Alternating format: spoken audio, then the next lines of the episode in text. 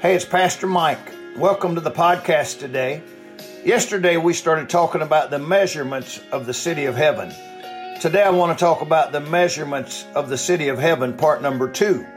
We used the verse yesterday in Revelation 21 16 that says, And the city lieth four square, and the length is as large as the breadth. And he measured the city with the reed, 12,000 furlongs. The length and the breadth and the height of it are equal. Remember, the city of heaven is cube shaped according to the Bible. It's 1,500 miles in every direction. Yesterday we learned that that would be 7,920,000 stories high. That it would take you 25 days to walk across from one wall to the other across the city of heaven. Someone calculated it like this Let's say it takes you 25 days to walk from the eastern wall of the city to the western wall. And then you want to go up one level and walk the distance back. Then you go up another level and so on until you get all the way to the top.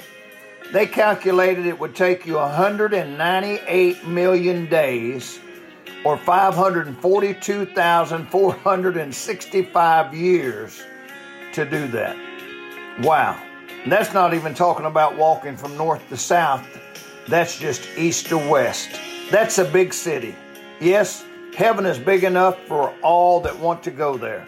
Carnegie, Carnegie Institute estimated that the total population of the earth has been somewhere around 30 billion people. At 1,500 miles square, that would be approximately 40 square miles for every person. Wow. Think about heaven, how big heaven is. A half million years.